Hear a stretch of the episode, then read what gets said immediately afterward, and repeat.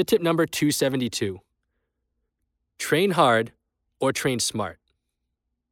How about both?